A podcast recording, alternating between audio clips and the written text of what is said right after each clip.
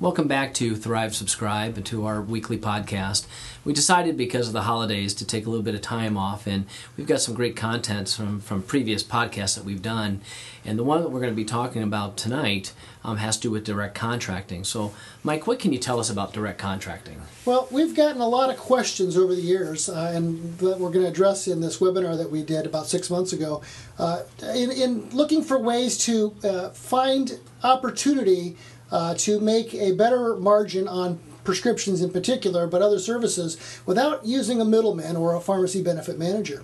And so direct contracting really boils down to uh, having a contract directly with the entity that could be a hospice, that could be a nursing home, that could be actually an employer working directly with you, uh, and to actually service them directly instead of using an intermediary or a contract with a pharmacy benefit manager. Well, I appreciate that, and you know it's interesting with the, one of the contracts that we have with an employer group, which is one of our first ones with an employer group. Although we have done it with hospices, we have done it with group homes, but this is the really first time we've done the employer group. You know, it's been now um, pretty close to a year that we've been working with this employer.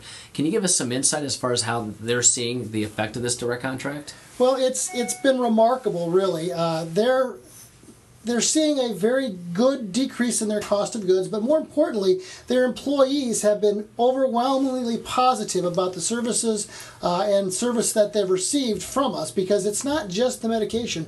When we actually did the direct contract, we started to, to bundle some of the clinical services and other things that we do uh, as a part of that package, things that we can't afford to not charge for if we were working with a middleman and we're getting paid rock bottom for product. Okay, well, I think we should listen to the podcast, though. So thank you, Mike. Welcome everyone. Thanks for spending your evening with us.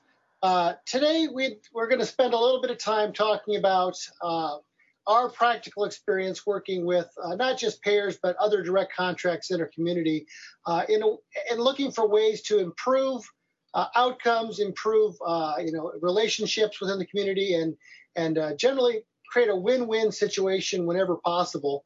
Uh, and we've been doing this uh, on and off with different uh, organizations for over a decade now. Uh, and it really can be a uh, rewarding experience for all involved. So, and we've had a lot of questions over the years about how we've done it and what we're doing and, and uh, what, you know, what you could do, for example, to get involved in some of the same kinds of things. so with that, I'm Mike Denninger. I, have been owner here at Towncrest Pharmacy for over 15 years. And with me is Randy McDonough.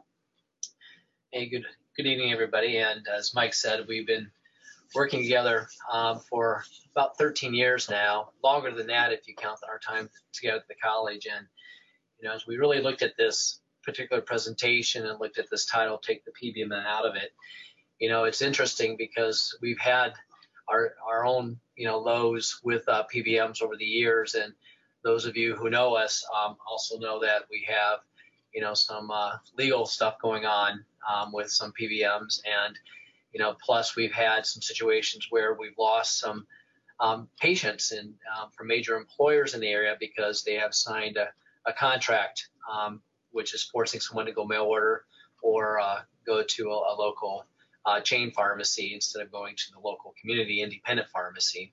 So we've had some issues with that, and, and so as we really started working with some of our employers in the area, as Mike said, we've been doing this beyond just the one employer that we started doing this with more recently. Um, we we started identifying that you know what we're providing a benefit uh, for them. It's helping them save money, yet we still make a good professional fee, and ultimately the patient benefits from it because we're also able to wrap services out of it. So as we move forward, we're going to be talking more about how did we do this and and thus the, the reason for take the PBM out of it. Know, as I look at the PBM and look at it as a middleman, you know, I think about the roles of what they are doing and what they should be doing, and they manage the drug benefit for the payer. So what does that mean? It means setting up contracts, which means contracting with pharmacies, developing and maintaining a formulary, negotiating discounts and rebates, and adjudicating pharmacy claims. But they also have another side where they're negotiating with manufacturers on the manufacturer side, they want to make sure they get their products included on the formulary. And in return, what the PBM um, negotiates is for rebates from the manufacturer. Then another part of the uh, benefit of the pharmacy benefit manager is to report information and uh, back to the plan itself or to the payers. The problem that we find with pharmacy benefit managers and middlemen, as a rule, aren't a bad thing. In fact, every pharmacy is, in fact, a middleman. Uh, we buy drug from a wholesaler and we mark it up and we sell it to a patient. Uh, and that happens in groceries, that happens in iPhones and whatever else. Uh, the problem is, in the case of the PBMs, they've kind of flipped the paradigm on its end, and no longer are they really a middleman, but they're actually selling our services on their behalf. Uh, and so it really has become a very different model and one that has not been beneficial, as most of you can, can attest directly, uh, to the pharmacy profession and the pharmacists and pharmacy owners. And so the problem that we run into um, as we work with this type of an industry is that non, non-transparency. And we've been talking about non-transparency, and lots of states have put in new laws or rules or regulations um, to improve the transparency. But we know that the non-transparency is not only happening at the pharmacy level, but it's also happening at the payer level. Plus, we know with the reimbursement strategies that are existing out there, there's a lot of underwater MACs, which means really we can't even get reimbursed the fair price um, from the product that we're actually purchasing and actually losing money by just uh, to, uh, dispensing that to a patient. Now we've got the DIR fees that have exponentially grown over the years, and now that also are retroactive so that we can even plan for them, which is obviously running havoc on a lot of community pharmacies out there. Thus, why we're seeing a lot of reduction in the number of pharmacies that are existing out there. But here's the problem we're not seeing drug costs going down. So drug costs keep going up Patients' out of pocket fees continue to increase. Plans continue to see higher drug costs. Employers are spending more money on premiums, and pharmacies are getting paid less. Which begs the question what benefit do pharmacy benefit managers actually have? And yes, they do provide some service, but of the things that they should be doing, they seem to be concentrating in areas that aren't those areas. Uh, so we end up with with a situation where not only are we being paid less and less, but employers are paying more and more, and patients are paying more and more. Yeah, so where's this money going? And we know there's a spread. As Mike and I always talk about, spread is not a bad thing because obviously, as we work in the traditional retail environment and look at spread as far as you know, everybody has to make sure they make their money from a wholesaler to to the pharmacy across the whole line. It's just that in the traditional model, there's there's a service that being provided or a product that's being provided, and that's where the, the spread or the the, um, the markup markup will be. In this situation, there really isn't anything that is being bought. Um, it's really they're acting as processors for us, so it's a created perceived value. And so what's happening with that spread is that you know they're making money for services that we're not sure really are being provided, and uh, and so the the plan or the payer is paying a certain amount, the pharmacy is receiving a certain amount. Then all of a sudden we're seeing that there's a big difference between those two amounts that no one seems to really know what's going on. But as more and more of this becomes uh, to fruition, uh, I think people are becoming clear that there is a pretty significant spread uh, between those two. Yeah, and the spread or the markup, if you will, should should be equated to the value being provided.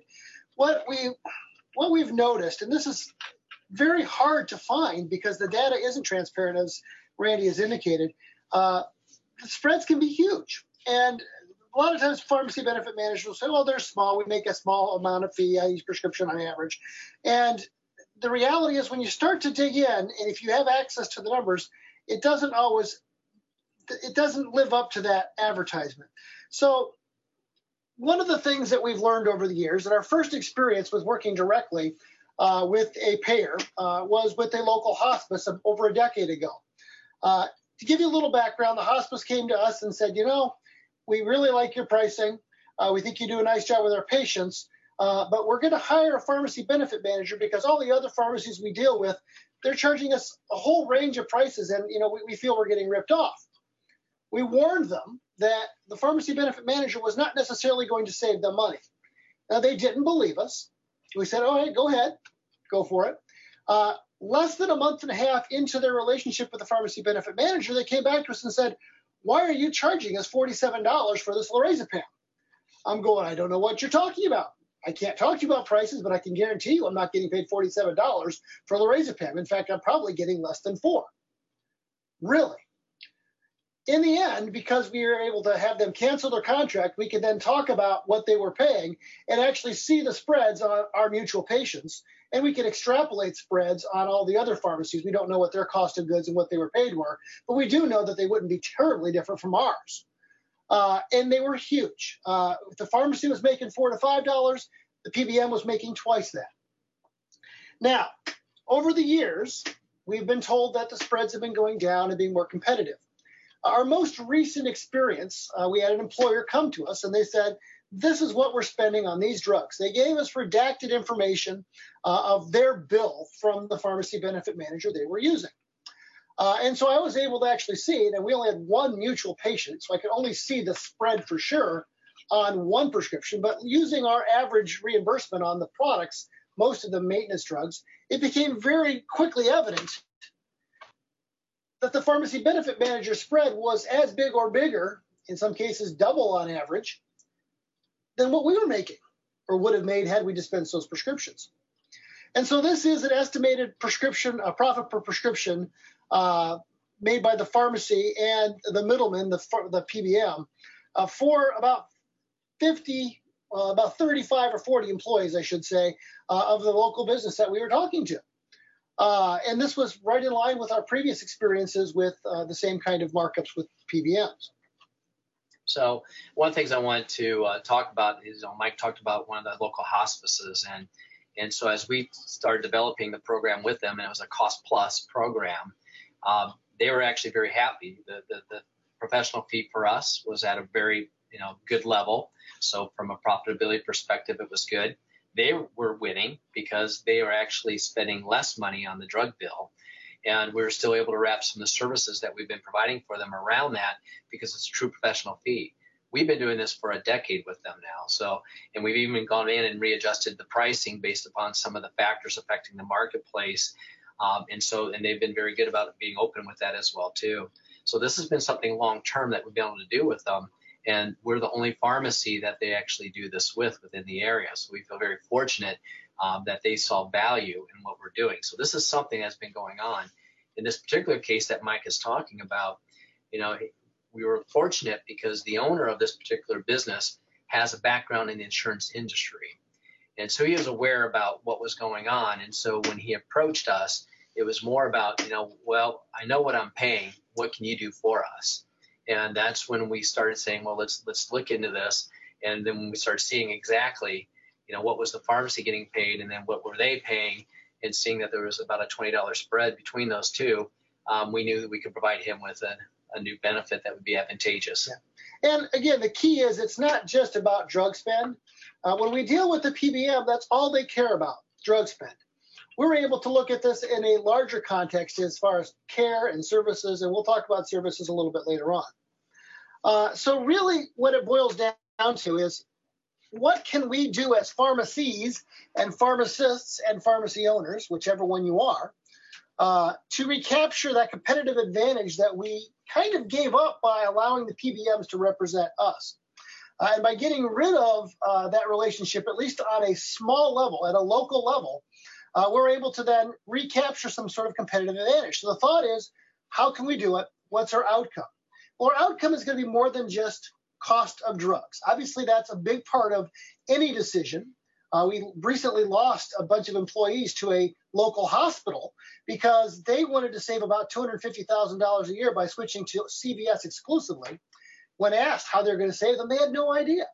But they were just looking at drug spend.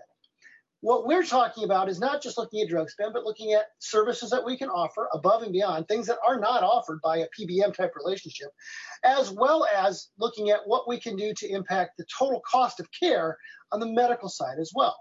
Uh, and if you follow our blog and the research that we've done over the years, it's very, uh, very interesting and very common now. We can point to evidence where pharmacies intervening on behalf of the patient by optimizing drug therapy uh, can save large amounts per member per month on the health spend.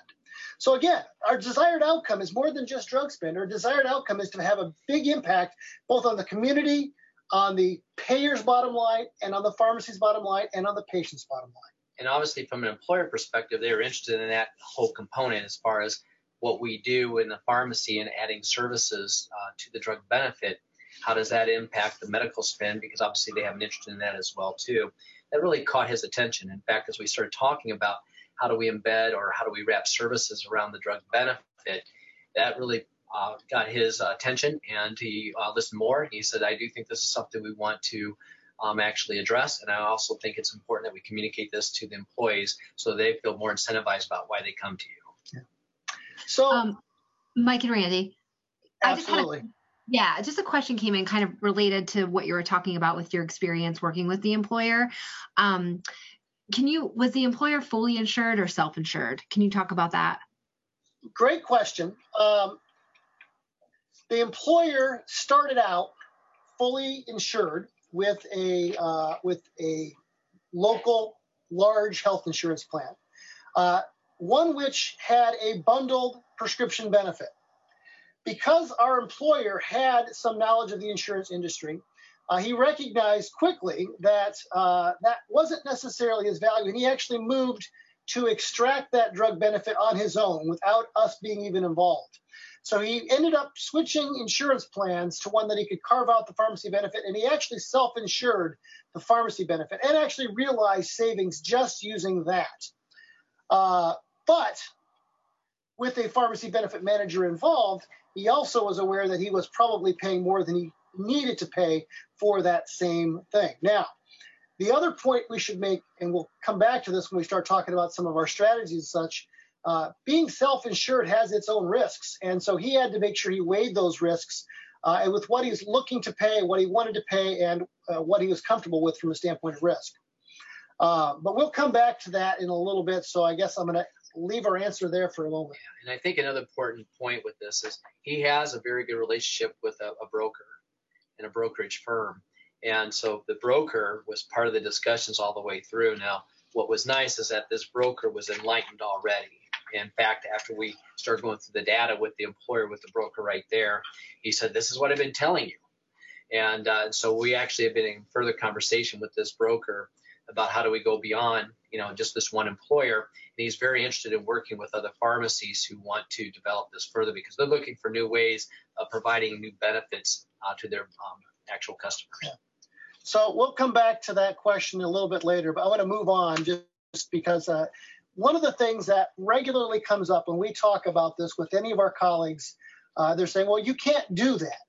Uh, you're breaking your contract with your pharmacy benefit manager contracts uh, that you've already signed by giving someone a price lower than your usual and customary. And it's important to recognize that usual and customary is your cash price for a non contract person. Anybody that is uh, represented by a pharmacy benefit manager is a contract person, and they are dictating then the price. And this is no different because we are now working with a contract directly with an employer. Our usual and customary price is not being changed. We have a contracted price with that employer. So it's very important to recognize that this is this is just the normal course of business. It's no different than any of the contracts that you have signed or wish you hadn't signed in some cases with uh, different health plans and their PBMs. Um, so there isn't anything going on there. There is one potential caveat, which we'll get to in a little bit, uh, that I'll just bring up, is that I can't go to another pharmacy and say I'm going to offer this employer this price. You want to, you know, kind of go in there. We can work on this together. That becomes collusion, and that can't be done. But there are ways around that, which we'll talk about. Uh, so usual and customary price is not an issue when we start talking about working directly with a, uh, a payer. And there's nothing in any of your contracts that can legally bind you from working directly with the payer, even if it's a payer that already has a relationship with a PBM that you have a contract with. That contract would then supersede what your contract with the PBM would have. Now, if this were um, so easy, everybody would be doing it. There are lots of obstacles to actually doing this. Uh, and part of the obstacles that are in place is the fact that pharmacy benefit managers exist for a reason. Some of the things that are being done, especially as you get into larger businesses and larger populations, are not trivial to do. That's why we talked about doing this on a local level, on almost a micro narrow network level. Uh, it is much easier to accomplish some of the same things that the PBM does in a small scale uh, and not worry about the, the, the, larger issues because they will become problems without as many lives involved. Um, but even then, there are little things that get in the way. So if we're going to work with a hospice or a local business, we have to have a plan in place to handle copays, deductibles, to send a bill to the employer for their responsibility and actually have that in an auditable way so they can actually see what they're paying for. We also have to be able to handle the accounts receivable. Uh, and now we have to worry about things like prior authorizations. That's something that the PBM would handle. We have to handle that if we're going to do this without a PBM. Also, in addition, the reporting requirements that we have to have, especially as we work with some of the local hospices as well. So, in other words, there are obstacles in the way, but there are solutions to these problems. We'll kind of get into this when we talk about strategies. The other problem, which was was kind of alluded to in the previous question, is that of inertia. One of the biggest obstacles that stands in the way of us working with local small employers in particular is that the insurance industry and the PBM industry are very tightly aligned. And then we're seeing this more and more with the vertical integrations that are going on as well in the industry. Uh, what that means is uh, a lot of times the profits that are possible on the PBM side are shared with the payer and also the insurance to varying degrees most of the time their claims are, and this is true and substantiated both in Medicare and, and commercial plans, is they're using it to subsidize the premiums for the plan, to bring it down for those, uh, to keep it more, uh, more in line with other plans and such. The reality is when you have a plan that does that, when you try to carve out the pharmacy benefit, oftentimes premiums will go up because those profits on the PBM side are subsidizing plans. That's a problem and it's a hard sell unless you recognize that not all insurances do that. And if you're willing to look at other possible solutions for your insurance, going back to self-insured versus, you know, uh, uh, fully insured or partially insured, uh, you can find value with plans that will allow you to carve out that benefit and then take the risks where you want. So that inertia is a hard thing to get an employer to think about. Uh, and you have to understand what's going on, and maybe a broker being involved will also help uh, put those things in place. One of the interesting things about insurance is insurance, as a rule, is a net neutral enterprise for any payer. For example, if you're paying $400 a year to insure your car for liability and you never ever have an accident, you're giving away $400 a year. If you do get an accident and you have a $10,000 claim, think of how many years that you pay premiums on you probably are still net negative in your premiums versus what you've got out of it. Even if you have a big claim, what's going to happen? They're going to increase your premiums, right? The insurance is not going to lose money on you. They're just going to get it back later. So one of the things that the employer and the broker were very adamant about is even though I might be going to take and be willing to self-insure my prescription benefit, and that might be $50,000 a year. And if I can save some off of that by working direct, that's great. Uh, I still have the risk of spending $100,000 next year on this. But if I reinsured that, I would probably end up with premiums that would cover that extra spend money that I would have spent anyway. So it really boils down to having an employer that understands the risks and knows which risks they want to take, and they are certainly welcome to reinsure for catastrophic loss as well. But I think it's also important that pharmacists understand that they do need to speak the language and that's that's why it's so important as we start working with the brokers um, that they we could speak the language that the brokers were speaking.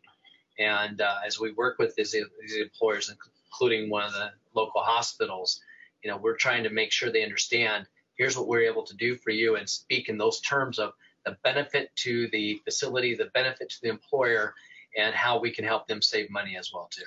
So you not only have to have a strategy on how you're going to do things, but you also have to have your strategy when it comes to making your sales call.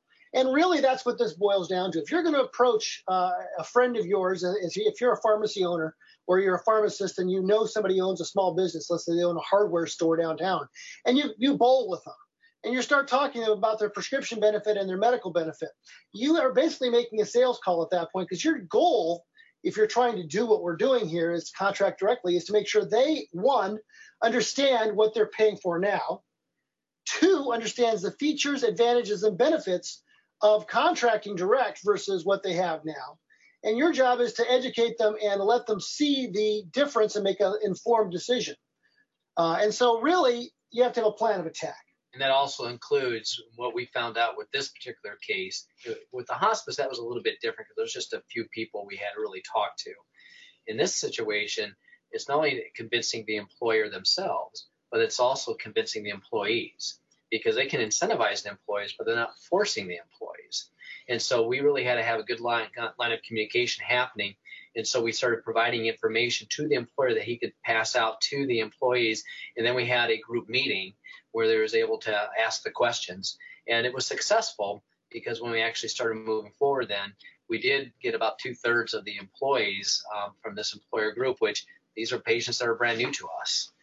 Which brings up uh, an important point. You need to be thinking of all the possibilities. And one of the things that the employer did not think about, uh, and they were thinking about just dropping their uh, pharmacy benefit manager entirely, and they still may do that. I don't know what his ultimate plan is going to be. We wanted them to keep the pharmacy benefit manager just to incentivize using our direct contract. The reason is this I can't provide uh, the family that's down in Florida and has a jellyfish sting and needs some some sort of medication. I can't get it to them. Okay? They need service beyond what I can provide because now they are 2,500 miles away. Uh, so we have to have strategies and contingencies in, in, in place, and that might involve involving a third-party administrator, TPA, or a PBM transparent contract for handling those particular cases, uh, but incentivizing the direct contract. In which case, uh, in our case, the, the the employer decided they were going to drop the copays for 30, 60, and 90 day supplies by half for all of their employees that use the direct contract and leave them the same that they had been for the PBM contract. We also realized too that um, as we looked at it, there's something called reinsurance where um, they're actually insuring their insurance to make sure they don't have anybody high cost. And we were looking at their claims; they didn't have anybody on any specialty medications. But boy, it makes you start thinking about that to make sure that they're protected as well too. So we did have a nice conversation with the employer about that. So uh, obviously we're learning as we move, and that's why I tell people is you know don't let the fear stop you because you're going to learn things along the way. Just make sure you keep your eyes open and you're being as aware as you possibly can of all things that could possibly yeah. go wrong. Now, one of the things that my partner Randy often says is be careful what you ask for because you just might get it right along the same time we're talking with employers and we've got our hospice contracts in place uh, we had a hospital come to us with a thousand employees and ask us point blank right in our office well can you take care of my 1000 employees and their families? Uh, and the answer certainly is we could try but it's going to take a bigger organization to do that. And as i said earlier i can't go across the street to another independent and say, hey, can we work together on this? Because that becomes collusion. But there are ways to get around that. And so you can look at uh, organizations like CPESN, USA, and CPESN on the state level uh, to represent a network of clinically integrated pharmacies uh, to do the same kind of contracting and to therefore distribute the load and allow for a what's basically called in the network uh, as network adequacy. You know, we have enough pharmacies in the area to cover the people in the region. And it might be also an opportunity then where if you have a CPESN pharmacy that's down in Florida, um, that you're able to then have that yep. patient fill there and be able to share that information. So I think there's obviously some advantages as we yeah. move forward, and and that's also why yeah. you know we are belo- belonging to a clinically integrated yeah. network. Now, it's not just about drug costs, and so uh, we want to talk about some of the things that we rolled into uh, our our plan, our, our proposal to the employer, which they ultimately accepted, uh, as, as adding value, embedding our services to it. And these are things that uh, we've done. Yeah. And this is something that was actually fun for us because these are the things they were not thinking of because we'll go back to their old way of looking at the benefit and how they talk to the broker. It was always about drug cost. It wasn't about the benefits that you have outside of the drug cost. And so as we started talking about these services, and it's really a lot of the enhanced services that we're talking about from a CPESN perspective. So that includes medication synchronization, includes med reviews, it included adherence packaging, um, included, you know, could we do some health screenings? We already were providing vaccinations to them on, on site every year. So they were very familiar with that already. But it's these other things. And then one other thing we started thinking about is, you know, how can we get the medication to the employees? Well, we said well, we could also deliver not only to the employee's house, but we could deliver directly to the employer um, and on a weekly basis. And then we also can um, provide mail out to their employees as well too. And they were very excited about that. In fact, when we actually presented this information and the different services, we had quite a few people that came up to us right after that very interested in some of the services, including adherence packaging. Yeah, so interested, in fact, that they started about a week before we were supposed to launch. Yeah, it was very interesting. it was a week before we launched, and we got quite a few of them that transferred into us. So it was very exciting to see that. So we've been into this now for a couple of months with this employer group. So we've been doing this for about a decade with hospice. But this has been just a wonderful uh, situation for us. And right now, the employer has um, reported back to us. Everything seems to be going well. They're happy. And as we said, it's a win win win win. The employees are incentivized by getting lower copays to us. The employer saves um, by having a reduction in that spread with the cost plus. And that was a significant savings. It was.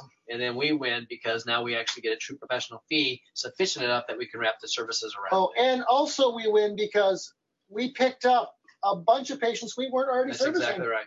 That's exactly right. You know, Mike, that podcast was done six months ago, and I know we have a lot of data since that time working with this employer. But what's interesting is we look at our own statistics, and more recently I saw that the United States in 2016 spent $329 billion in drug therapy. Well, I did some further checking and found out that we're spending over $400 billion in problems related to drug therapy. I think this whole idea of direct contracting and really getting pharmacists more involved in providing services is absolutely essential to improving the health and the outcomes of our of our patients and of uh, the healthcare system. What are your thoughts on that? Well, it is amazing when you think about the amount of money spent on drugs uh, every year, uh, and the, the small amount that pharmacies see, and the and the fact that the system itself is absorbing a lot of uh, of that credit and profit. So yeah, I, I agree. We really need to uh, understand that there's a lot of savings for both the the systems uh, as well as uh, you know savings from the standpoint of actually reducing overall costs. Uh, so I think it's very important. Yeah, and I think the, the thing I want to end with is it's also important that pharmacists are paid a fair and reasonable uh, reimbursement for the work that they do to take care of patients. Absolutely. The Thrive Subscribe podcast is brought to you by Thrive Pharmacy Transformations. Visit us online at tptransformations.com, where you can join our free community to inspire you, challenge you, and transform your pharmacy practice.